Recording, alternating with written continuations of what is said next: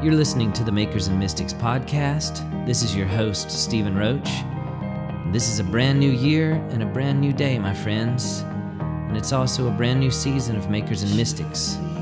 Welcome to episode one of season two.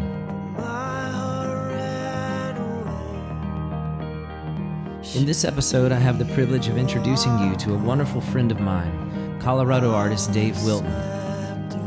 Dave is a producer and recording engineer whose work includes albums by Josh Garrels and Jason Upton. He is one half of the music group Loud Harp, whose sound has been described as shoegaze meets Peter Gabriel meets the Holy Spirit.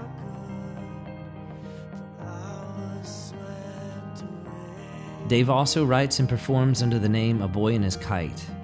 He composes music for film, which has appeared in major releases such as his song Cover Your Tracks from the Twilight Saga Breaking Dawn soundtrack.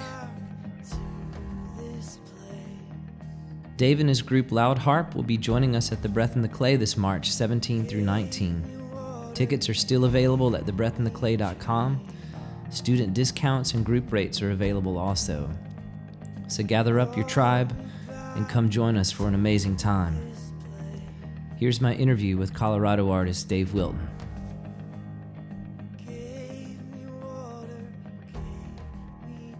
Why don't why don't we start there and just tell everybody a little bit about Loud Harp and who you are? Yeah. So Loud Harp is um, a collaboration with myself and one of my best friends, Asher Seevinck. Um, we just grew up listening to many of the same bands, and so I joked with him. I said, "Dude, we need to be in a band together," and we kind of laughed and didn't think anything of it.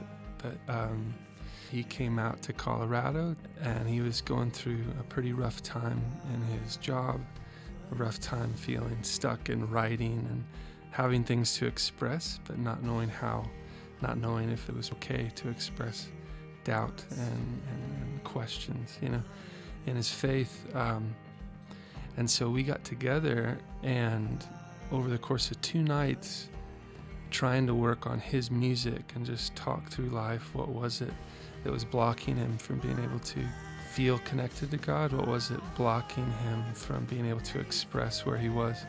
And man, it was just a unexpected uh, Holy Spirit ransack.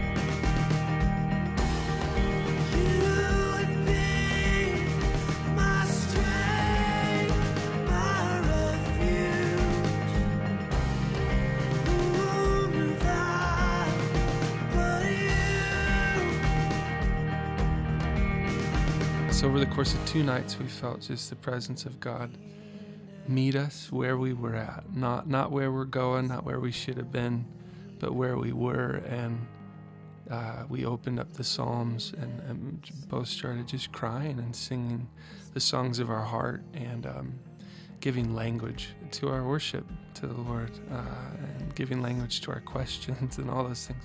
And we just we thought oh let's put up a microphone because that's what i do. I run a recording studio. So i was like dude let's just document it so we can always remember it.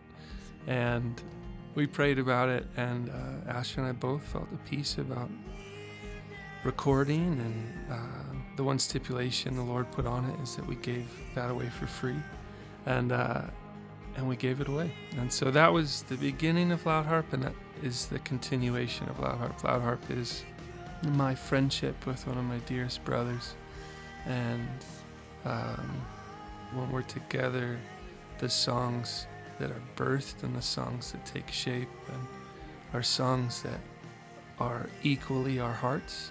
They're songs that express our worship to God, our hearts towards God, things that we may not even feel like is worship, but we feel like we want to gift the Lord with this expression. And so we don't write anything for the church. It's all for Jesus and uh, it's from us, but we're really thankful and excited that many people in the church are blessed by it.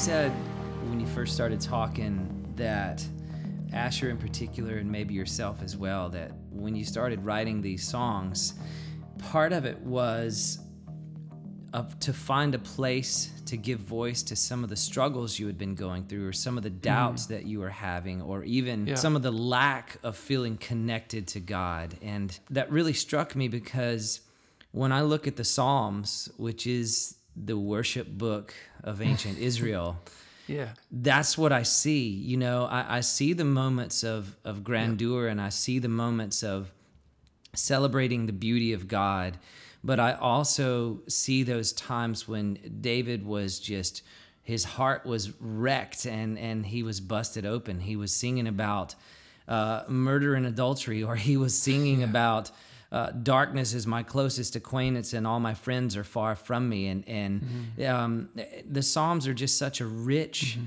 heritage of of bringing the truth of where we are into the presence of god and uh, and sometimes i think that's a little intimidating for worship artists today to feel the permission to go there with god um, yeah. but how how do those things impact the music that you write um, well, Asher and I both are artists, and so we, I think we allow ourselves to feel things in life. We allow ourselves to uh, to feel deeply, and I, I, I, don't want a life that's numb. I want to be fully aware uh, of what, and even if being fully aware means that uh, I'm aware to things that are hard and difficult, I I think faith is full awareness. It's not blind. Um, I was just reading uh, Merton's the On Peace that book I picked up at the Boulder bookstore, and he just continues to come back to faith as coming aware of the present realities of God, as opposed to blinding ourselves from things that are difficult that we think God doesn't want us to to feel or be exposed to. That's not true at all. I, I, I don't think. So we have never shied away from that in our friendship. Uh, honesty, I think, is one of the chief traits that I value in my friendships with people. And I think that God really values honesty. I don't think that trouble or pain or suffering is too much to overwhelm God and His uh, His love. So we just started, that was what we had to overcome. We had to kind of, in some sense, see God as someone who is approachable. Um, see, actually believe that while I was yet a sinner, God loves me and He brought me in close into His family. And so, if that's true, then uh, my expressions, whether they're not full of celebration, but sometimes full of lamentation. I think God just wants me to draw near to Him, um, and because He loves us. And so that was, and that's ultimately it. We this foundational, this very simple truth that God loves us and He's near us, and um, and that His nearness is actually the the profound thing that that brings us peace. It's not that He always shows up and rescues us. He's man, he's the lifter of burdens, but some some he actually allows uh, for our good, and that doesn't make any sense. Um, but I know it's true. So. Yeah, he he tends to walk through the valley of the shadow, doesn't he? yeah, he does. uh, yeah. You know, it, some days like, I feel like if if I had written Psalm 23, I might would rather it say, you know, he he got me out of the shadow of the valley, you know. Uh, but Dude, he, he totally. To, yeah. Yeah, I mean, my just my dear friend Jason Upton. He always says that bridges are man-made, but God made the mountaintops and He made the valleys, and what makes our journey with God so special is that He's with us in those valleys and He's with us in those high top experiences. But for us to try to have a bridge line, a this weirdly non-natural constructed kind of baseline in our life is, I mean, either you have to be super optimistic or just kind of naive to believe that's even possible. I don't think it's possible. I don't think that's how God intended life. to be. One of the things that I really appreciate about Loud Harp is that the worship you're writing is just a pure expression of your heart. Right. Uh, you're not doing it every Sunday morning uh, for your local congregation, which there's an honor for those Oh, for expressions too. Um, but what you guys are doing is unique, uh, particularly during this time when uh, worship music really does have a distinct face. What what you guys are doing is very unique in that genre.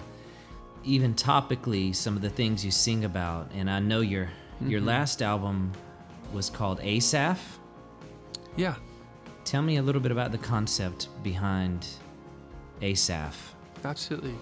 So our last album we titled Asaph, and all the uh, eight out of the ten songs were all inspired by the psalmist uh, Asaph, uh, this rad percussionist who David's like, hey, you need to lead music in the, in, my, in the tent. and uh, so a bunch of him and other crazy people um, just set out to to worship God. And, uh, you know, there's lots of scholars on Asaph, and I'm certainly not one of them, but we did have a chance to, once we felt this very clear commissioning of, uh, of God to, to delve into that and to ask Him about Asaph and read His Psalms. We, we called uh, your, your, your good friend Ray Hughes, Oh yeah. and he just, he kind of chuckled and he goes, Oh, okay. oh yeah. and uh, and he gave us some wonderful kind of a history lesson, not from a place of just an academic what what did he do, but from a place of what was his heart, what was his purpose, uh, how was he bent towards God, and and so man, a lot of Asaph's psalms were crazy, super violent, super intense, and. Uh, but his kind of ending chapter of his life is Psalm 73. And I, That's uh, we sorry to interrupt you. That I, Yeah, I- no. it's unbelievable. I just read Psalm 73 this morning. That's been my Yes. that's been my meditation for this whole day. perfect. Yeah, sorry. Go ahead.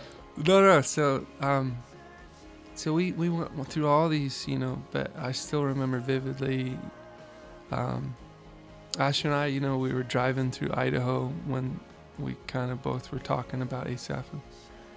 And, we got to 73 and we both just lost it, you know. And we're both like emotional people, but I don't think we don't, I'm not prone to cry. I do love to cry. um, but we lost it, man. And so 73 talks about, man, the, all these things have happened, you know. The, the wicked have prospered in some sense, the unjust have gotten away with stuff. And, and he goes through all these things, and it's almost like he's recounting his life, you know, and um, just witnessing a lot of the bummer in his life. And then he gets to the end and he's like, man, my heart and my flesh may fail. Um, but you're my strength and my portion, like forever. And and then he says this line that just seemed absurd to us, and it was, "The nearness of you is my only good." And we're like, "What? How does he say that?" you know. Um, and so we we just meditated on that, and that was kind of our meditation of the last album. And so, of course, I do believe that God just loves to continue the journey.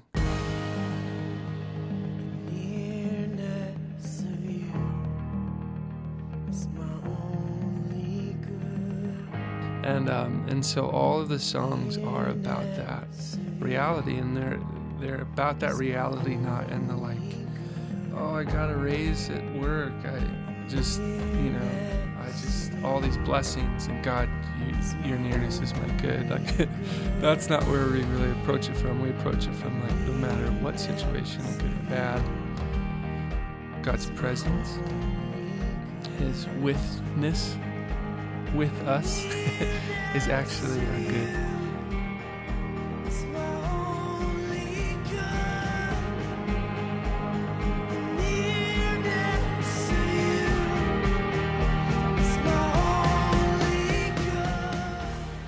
It's amazing. I'm I'm uh I'm just uh, supercharged that uh, I read Psalm 73 today, and that's really where you guys uh, wrote the album from. And you know, one of the things that I took away from that psalm today, as I was reading it, was you know, like you were saying, Asaph was just recounting the injustices and the pro- and the the prosperity of the wicked. And there's this one point in the psalm where he almost concludes, "Well, I just forget about it. it what it, it's futile to be righteous." But it's like, I, what did he say? Like, uh, And then he says, "But then you you asked me to come into your temple." yes, yeah, but, dude. but then it's that but then, you know. yeah. And then um, when he gets into the nearness of God, into the presence of God, he sees things from beginning to end. In a sense, he sees from a, a from an elevated perspective, and that's where the hope came in. And man, how much we need that even right now in our country, in our lives, and Oh, amen. you know that Yeah. elevated perspective that that Yeah. nearness that that sees a larger viewpoint than where we are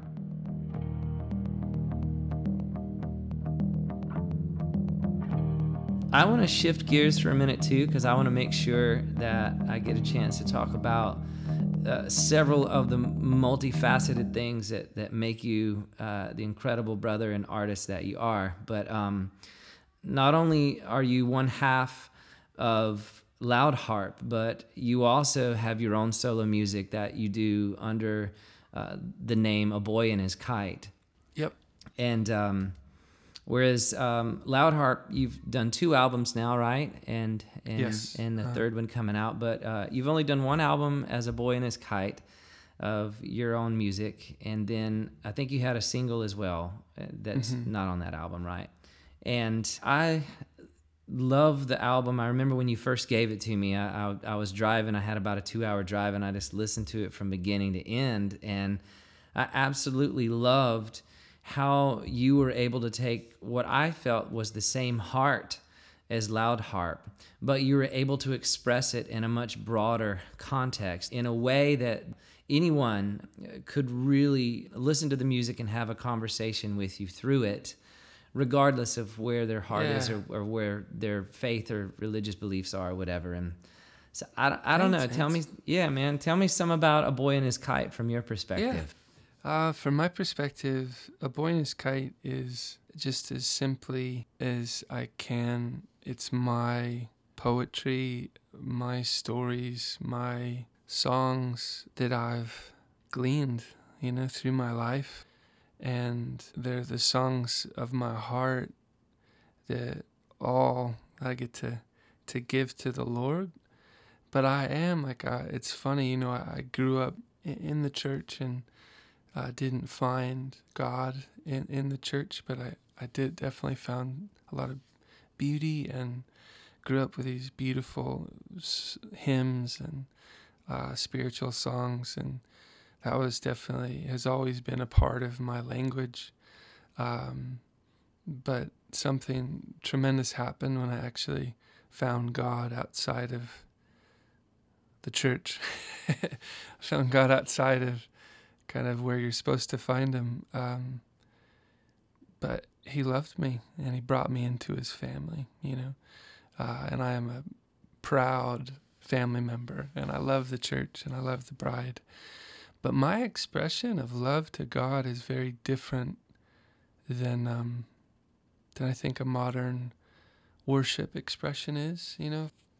And I feel like with a boy and his kite, I don't say Jesus because I love singing about him and singing to him and so many of his other names, of his other ways that he reveals himself through nature, through through relationships, through um, through the word. You know, the Bible is full of metaphor and um, different characteristics and attributes of God that are in and of themselves uh, just very cool and, and, and needed. And so, anyway, so I could, in my songs of the Boy and His Kite, say what I'm trying to say, um, but I like using other ways. It's more of a challenge for me as a writer. I love to do something that maybe I haven't done before.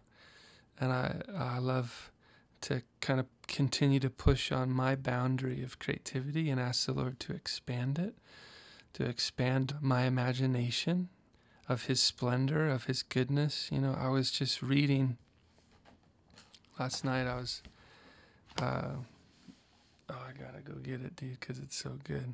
Here, I'll be right back. Go get it.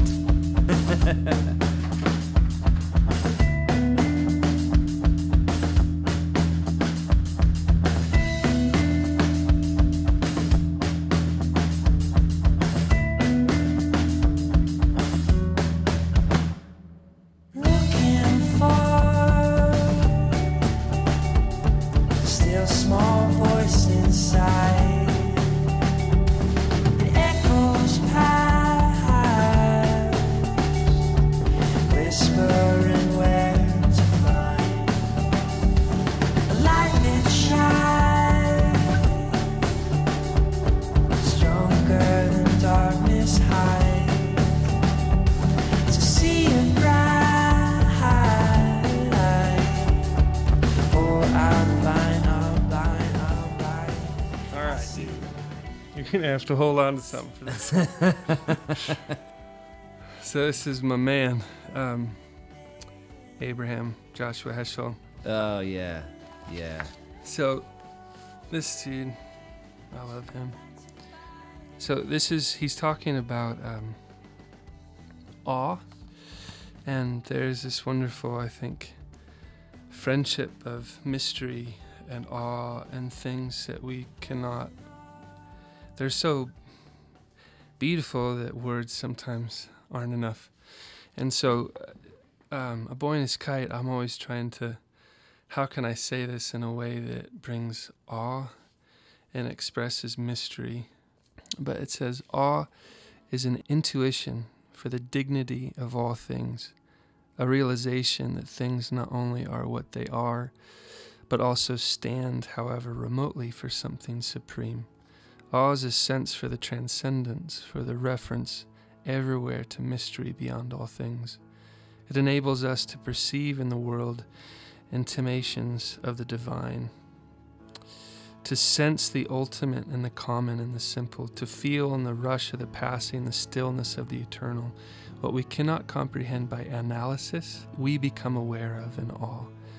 And and so yeah, so I mean, I'm not trying to compare my music to some incredible writing like that, but I, I do. I like the sense that I can have the freedom to sing about an eternal love song for, per se with, with Jesus. You know, I wrote a song called Till the End of Time and um,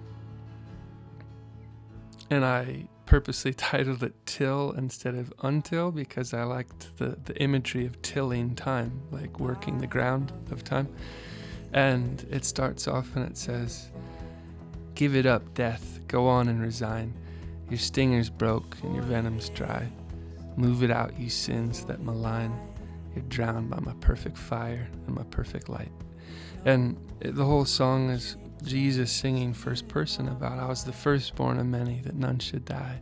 I was born under a star that proclaimed my rights. My father was the author of life, my mother a holy virgin purified.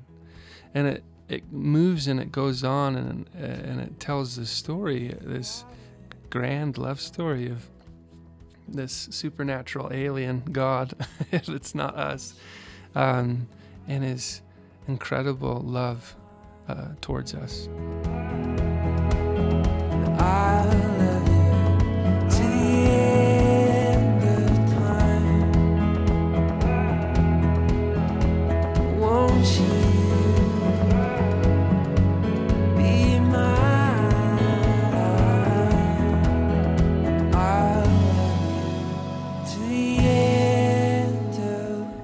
So I love building stories like that. I have a song called uh, "The Heist," which is um, an allegory for divorce. You know, I had a bunch of friends going through really rough marriages, and and some of them choosing to end end their marriages, and it was so.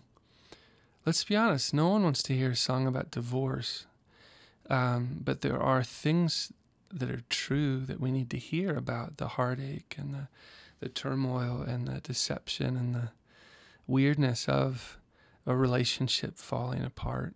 And so I wrote a song about bank robbers called The Heist and that song is about the tensions of a relationship that is exploding and that ultimately will end in heartache you know? Um, and so people I'm, i helped at least i helped myself. I, I hope i've helped others. People feel what it must feel like to be in those types of situations and realize so what can i do to avoid that feeling you know um, and yeah, and many of the songs that I write too are just a musical expression. I don't, I love lyric, I love story, but music will and always will be my first love. And so I feel like music is a, a divine, uh, just a magical language in which the Lord speaks to me personally. I know He doesn't do that to everyone, but um, music touches me in a place that um, words cannot. And so uh, there's many songs that a boy in his kite that I just get to experiment with things. And we've tried our best to conceal the threat that in time catch us where we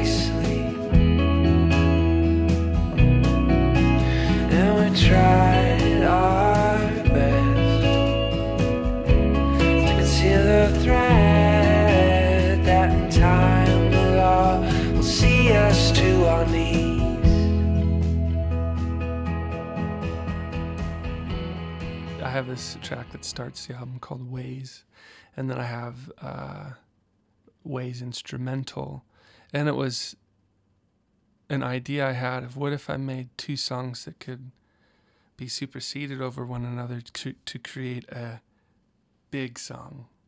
And so if you had, you know, if you played those songs over one another, they actually are the same song, but just different instruments, different counter melodies, different rhythms.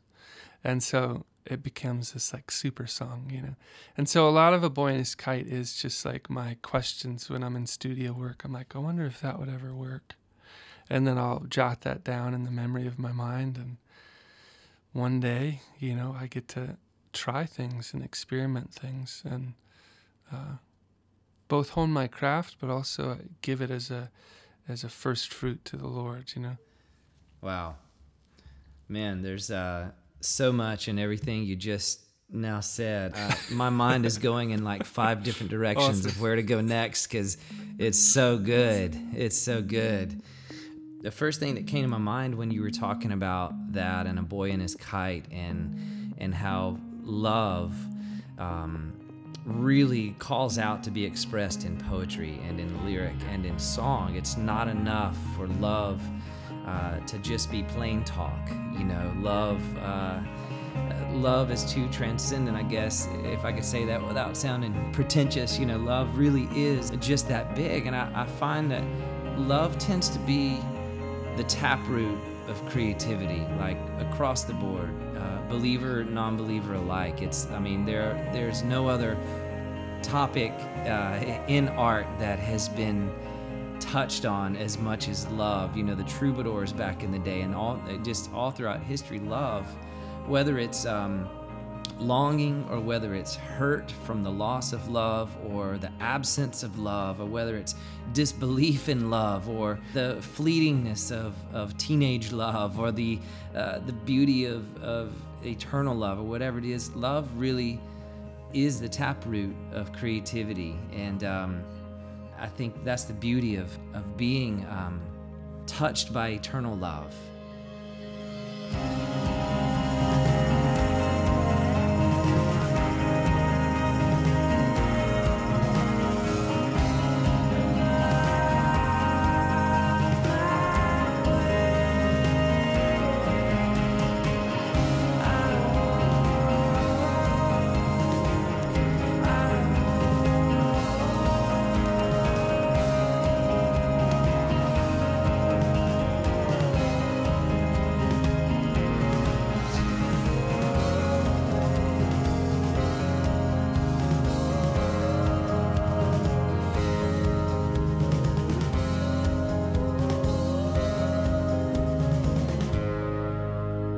some of you guys listening, you may not know, but um, not only is is Dave uh, an absolutely phenomenal songwriter um, and worshiper, but he's also a producer and an engineer. And you've worked on several of Josh Garrels' albums, right? Mm-hmm. You're also engineering or mixing Molly Skaggs' record that's getting ready to come out, which is amazing. And um, Yeah. what are some of the other albums you've worked on that, that folks listen might recognize?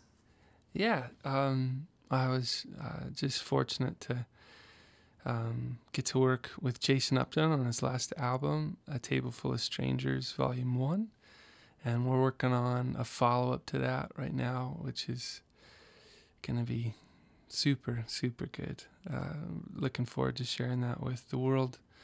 Um, other albums that some, maybe some listeners have heard is uh, I have partnered and co-produced uh, all but one of the Page CXVI hymn records, and and they're a wonderful band uh, led by Latifah Phillips, just a absolute wonderful woman, uh, artist, articulate. Um, she she just had such a deep love of old hymns and spiritual songs and found that like there wasn't many people trying to bring those along into these new generations and and so sh- she uh, invited me to to be a part and I was very fortunate to do many records. I think we did like eight together. Um, we've done Christmas liturgies uh, old hymns but those are records I'm really really proud of to to take something that has endured you know the only pop music that seems to endure in some sense is uh, christmas music and like really really really popular stuff that, that of course touches tons of people like u2 or uh, all these bands. But hymns man they've been around a really long time you know? Uh, they're they're more popular than the beatles. And um, and yet it seemed as if many people from our generation and younger don't know these songs and and I've, and I just kind of was inspired by Tifa's heart for that and um and so helped her make all those records so One last thing I wanted to talk about before we close up here is the work that you've done as a film composer. And I know that several years ago you contributed a really incredible track to the Twilight series. And it was so beautiful it almost made me want to become a vampire. uh, uh, but not quite. I gave up those habits uh, Yeah, yeah. in my in my teenage years, you know. Um, but then more recently, you also had the opportunity to work on an independent film called The Remnant. Is that right? that's correct yeah And did you do the the film score for that, or what? What I was your did. involvement with uh, with that? Yeah. Um, so I got a kind of a just a wonderful random email from the producer of the film, and they were before they were going to shoot in China outside of Beijing. Um, they were looking for someone to take on a 18 song to 20 song uh, musical and someone who could produce the songs that the filmmaker and director and writer uh, Carmia um, Alatari uh, take her songs that she had composed to tell the story. And they asked me if I'd be interested, and it seemed crazy enough that I, c- I couldn't say no. Um, Mm. But it was a, a wonderful experience of.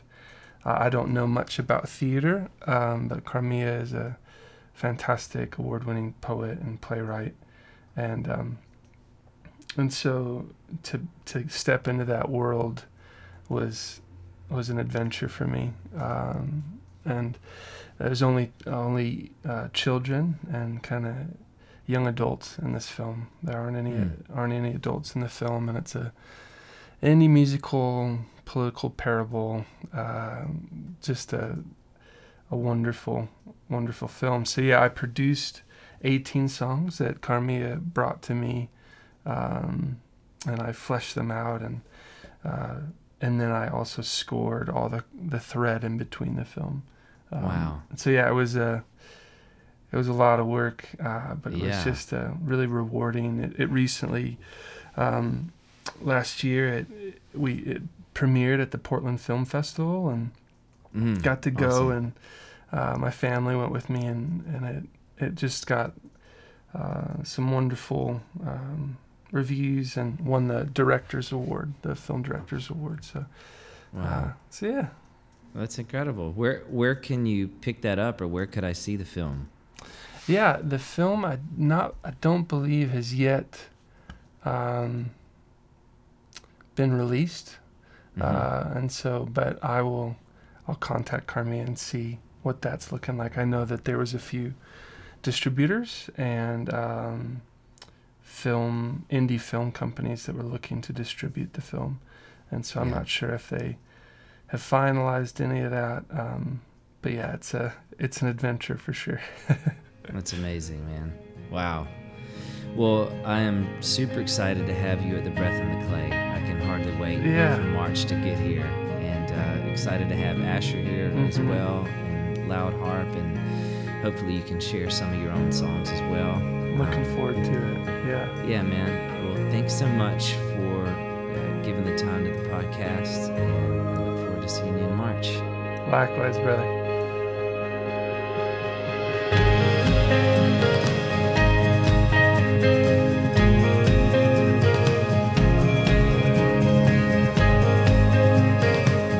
Thank you guys so much for listening to the Makers and Mystics podcast. I'd love to hear from you. If you've been listening to these podcasts and have enjoyed them, please leave us a review on iTunes.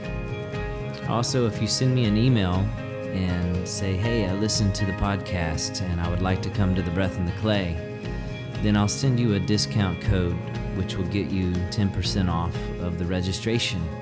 Not a bad deal. So, all right, friends, do something revolutionary today. How about that? We'll see you soon.